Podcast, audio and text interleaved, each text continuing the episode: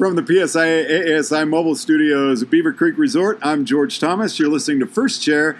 We've got the Aussie national team joining us from China. Chris Rogers, Nick Alfieri, Tony Macri, Scott Anfang, Eric Rolls. Anybody I left out?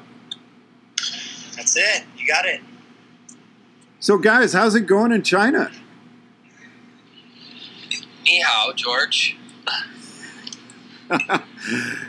Chris, let's start with you. Uh, what's the purpose of the national team being in China?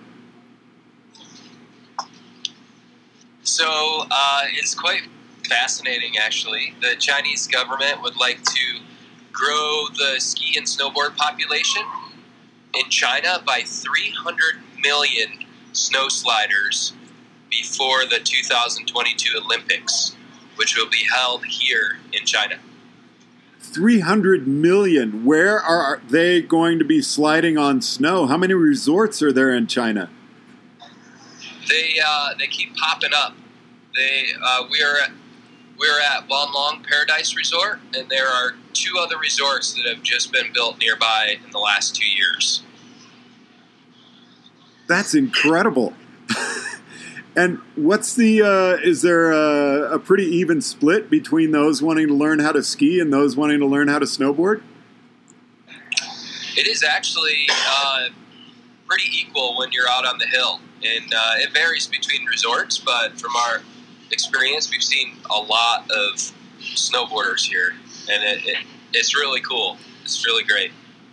Now, is the team over there working with Chinese instructors uh, on things to teach, progressions? What exactly are you doing? I'll uh, I'll pitch that to Tony, and he'll he'll chat a little bit. He's he's had a lot of experience here over the years. Yeah, George. In the last few years, just coming over here, there's uh, we're getting quite a few different demographics of uh, students that we're teaching.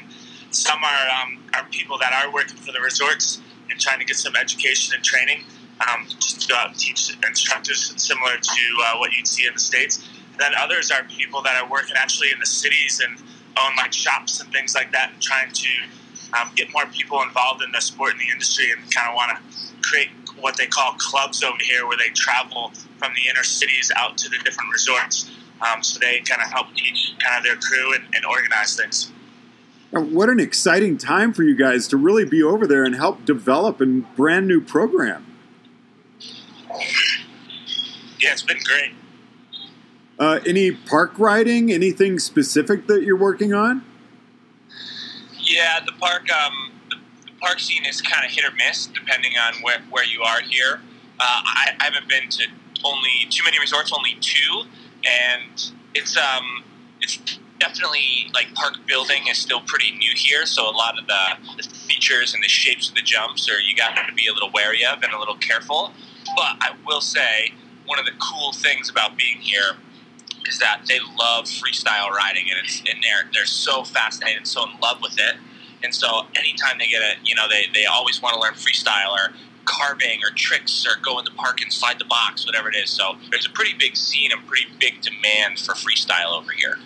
On that on that note, George, um, Secret Garden, which is actually on the other side of the mountain that we're at here at Wanlong, is uh, they actually opened up the first uh, half pipe in North America this year. They opened early in uh, November, so it's, it's pretty cool. I sorry, I sorry, in the northern hemisphere. and are you guys uh, getting to go in and ride much? Um, no, haven't been haven't been over there because we're on the other side of the mountain. Oh, you are but, okay. Um, and what are the mountains like in China? I mean, uh, as far as altitude, snow conditions, similar to what part of uh, the U.S.? Hey, George, I'll grab that one. It's Scott here. Um, I, I, would uh, compare it more to like uh, like East Coast style in, in, in certain ways. Uh, it's a lot of kind of thick forests with some runs cut out or way or above tree line. But uh, with what in terms of East Coast comparison, more of like lots of man-made snow, um, especially down here around the Beijing area. When you get up further north, there's uh, much more natural snow, and uh, it's, it's very cold here, kind of in the January months. Some of the coldest days I've ever had on snow have actually been out here. But uh, on the flip of that, we are uh, we're doing the opposite right now. It was uh, 60 degrees out on the snow yesterday, so definitely not not the coldest day, but uh, it's actually the, what was the temperature today? It was meant to get up 75 today. Oh my gosh! And then they're planning on making snow in two days because it's going to drop again. Now, I don't want to get you know political or anything, but I'm thinking of cultural differences or anything like that that is standing out to you, especially. Can you repeat that question, George? We uh, we had a little background noise here. I was just I was saying I don't want to get political or anything, but I'm wondering if there are any cultural differences that you're noticing um, where any changes would have to be made in uh, presentation or or uh, you know really our teaching styles. Yeah, George, it's Chris. There, there's definitely some cultural changes. I mean, we so the, the three of us that were traveling in together, uh, joining Scott and Tony, we flew in and actually had a day in, in Beijing before we came up to Wanlong, and uh, we had the opportunity to go up to the Great Wall, you know, a little tour, hike, hiked around the Great Wall, met with uh, essentially the governor of the area, who uh, Mr. Mong, who hosted us at his office, and and um, they're they're very keen on skiing and snowboarding right now. When you when you look at their commitment to creating 300 million skiers and snowboarders before the Winter Olympics, uh, winter sports are like huge right now, and the entire Chinese process is, is behind that. Their whole government, the whole uh, movement of the country is behind people learning to ski and snowboard. So, uh, it, compared to uh, compared to the U.S., um, you definitely feel like a little bit of a rock star here. They they welcome you. They they're very excited in what we have to present and what we have to offer. Um, and um, I mean, you can't get past the fact that you're in China. We are presenting with translators, so everything that we say or, or present is then translated, and it's um, it's been an interesting challenge for all of us as educators because you really realize how much of your communication is verbal, and um, and then at the same time, like your your visual demonstrations obviously don't need translation. So you're you're jumping back and forth between presenting visually and kinesthetically, and then everything you say is then translated. Anytime you ask a question, it's translated back to you, um, and and you become aware of of just how specific and precise we're able to be with verbal feedback in the United States. You don't really know if that's all being conveyed exactly when you're when you're communicating with a with an instructor here. And that was going to be my next question was the language barrier has got to be huge because even with a translator, things may not be getting through exactly as you said or meant them. Yeah, it's um I think one of the hardest things to do I find is I use like I love to make jokes in my in my clinic back home. Oh man, you can't making a joke here across a different language is so difficult. Like things don't translate su- super well, but it is it is um like I tend to think about when you're communicating with them, about ten percent of what you say is is going to get screwed up. So if you say a bunch of words, ten percent of that turns out to be a lot. So it's all about just using as few words as you can and trying to get as little. Um, use your translator almost as little as possible, and then just use visual and and and all the other senses to the different learning styles to to get your point across to double down on that, you know, we, we pride ourselves on being a guest centered teaching model, and we like to ask questions like checking for understanding. And um, if you think about like our first time guests and how they don't want to look dumb, or they're afraid of being cold, they're afraid of getting hurt, they're afraid of looking dumb, um, that that concept of not wanting to look, uh, not not wanting to look like you don't understand is huge here in China. So you ask the question like, "Hey, does that make sense?" And they will all say yes because they don't want to be the person that says they didn't understand. Um, and uh, it, it, adds a whole other complication in, in, that you can't really ask that question. You can't really uh, check for understanding as easily as we do in the United States. Just check for understanding in, in nonverbal ways, yep. just by action or asking them to do something. And if it's there, it's there, and if it's not, it's not. But you don't verbally uh, try to get uh, checking for understanding because the answer will always be yes. This sounds like an amazing exercise in good teaching. Yeah, this. Uh, I tried a little experiment the other day where I encouraged them to ask questions for clarification. So I put the, the question on me, and I would reward them with uh, Starburst. So American Candies, if they would ask me good questions to clarify anything that was confusing. So I had to take a different approach and just switch it around, and it was successful. So they were into it, and uh, they are very disciplined learners. They're very focused learners. Um, just when you think they may be uh, not paying attention because they're not saying anything, um, that is uh, likely a time when they're super focused and really trying to learn. So I'm curious, uh, when you were asking those questions for feedback, was that a sign to you that maybe some of the things you were saying just was not translating correctly? Well, I think part of that, uh, the, something I noticed consistently is they really want right or wrong or really black and white answers. So if anything was too open for interpretation, they would ask they would ask for uh, clarity on what that was. For example, you know, with our guest centered teaching focus, you know, we give a lot of freedom to our guests and what they want to do, and they, they really want to know what's right, what's wrong, and that can be really hard, you know, for snowboarding with some something that has such uh, you know open interpretation and uh, freedom of expression. So, just changing gears a little bit, is this what you expected uh, when you were when you found out that uh, the team was going to be going to China? Is it more than you thought it was going to be? Are you having more fun? Yeah, it's a great time. You know, um, myself and Scott have been coming over here for quite a few years now, and it's great to have some of the other crew come over there here. This is the first time that at least I've been over here with so many of us here at the same time. So it's great to hear our different experiences. You know, at the end of the day, we get together and hear our different experiences with the different groups that we're leading.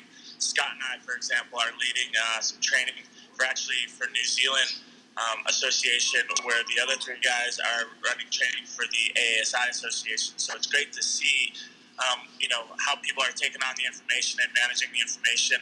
Um, it's cool to hear the experiences, and then ideally taking these experiences and just making us stronger teachers and clinic leaders when we come back to the U.S. and, and sharing these uh, experiences with how to deliver information more clear, be it the nonverbal communication and the strength of that nonverbal communication. How much longer are you going to be in China, and have you met the goals that you went over with? Um, we're going to be here for different amounts of time for each of us. Um, after this week here at Wanlong, myself, Chris, and Rosie will head up north to Lake Sun to do another level one. So our, our goal here is essentially to get, get get instructors or people certified, but also get them involved in our organization. And I absolutely think we're meeting our goal. Um, it's very important that we continue to hold our standard here over in China, but this will probably be uh, one of the last trips of this of this season for PSIA ASI. We tend to do two trips a year, uh, one in December and then one in March. So this will probably be our last trip, and then after this, we'll start talking about what um, what next year is going to look like. Are there any other exams we want to offer? Other disciplines, um, things like that, to uh, better fit the needs over here. Uh, in closing, anything you all would like to add in in summary? I think I think the cool thing about this, George, is is China in terms of landmass is very similar in size to the United States, but the development of resorts is so new, and it's really interesting being here, kind of at the beginning of the, the, the explosion in growth. I mean, they're talking about 500 new resort, new ski resorts here over the next four years as they prepare for the Olympics. Um, and and creating 300, 300 million new skiers and snowboarders, and they need instructors to do that. And so there's this huge demand. And uh, the British Association, the Canadian Association, the Japanese Association, NZ. The, there's so many other organizations over here as well, helping create uh, instructors to to really build on on China's promise to, to create so many new skiers and snowboarders. It's a really exciting time, you know, for, for us in the United States. Uh, there's been so much talk about the, the decline of snowboarding, and that's a lot of what we deal with is, is how do we create engagement? How do we build instruction? How do we build skiing and snowboarding in the United States? And here it's literally building the foundations for an entire country's ski and snowboard education program. And it's it's pretty cool to be a part of that. It's just developing of a whole industry from uh, from a consumer participating to the resort to the instructors as employees, and, and for us to be involved in helping. Um, with our experience and, and, what we've learned through our organization and, uh, and our certification process, um, to bring that over here and, and, share it and just get people involved is on all levels is really cool. Yeah. On that note, you know, we all kind of get take on jobs in different ski schools across the U.S. When you roll into those schools, the systems and the the products are generally set. So for us to be over here and to um, help consult with some of those schools and, and talk about products and, and organizing and, and, creating structure is, is cool to have an opportunity to do that. They're just so open to, for information. Not to say they're going to do everything we say, but they're they're very open and, and uh, just like to listen and, and, and see what, what the opportunities and different options are. And then it's funny because, like Tony was saying, you know, we've been coming back for, for quite a few years, and it's, it's cool to see every time I come back, there's a little bit of an influence of, of a conversation we had a year ago. You see it in, uh, in a product they offer or in a setup on the hill or just, just your little influences all over the place, which is very cool. George, I think just one of the closing things I, I think is really cool is just the value to our American membership of us being over here. These these instructors over here are paying to be a part of our organization, use our tools like the Matrix um, to get 32 degrees, uh, to, to buy our manuals. We're working on translating those for them. And, and there's a huge value to our American membership in that, that they're, they're helping, their team is helping develop this whole other industry and how great that is for the, the greater industry that, that the American Association of Snowboard Instructors and the Professional Ski Instructors of America are helping build these ties and build this industry over here. Chris, Nick, Tony, Scott, Eric, thank you so much for joining us. I really appreciate you taking the time to check in from China. From the PSI ASI Mobile Studios at Beaver Creek Resort, I'm George Thomas.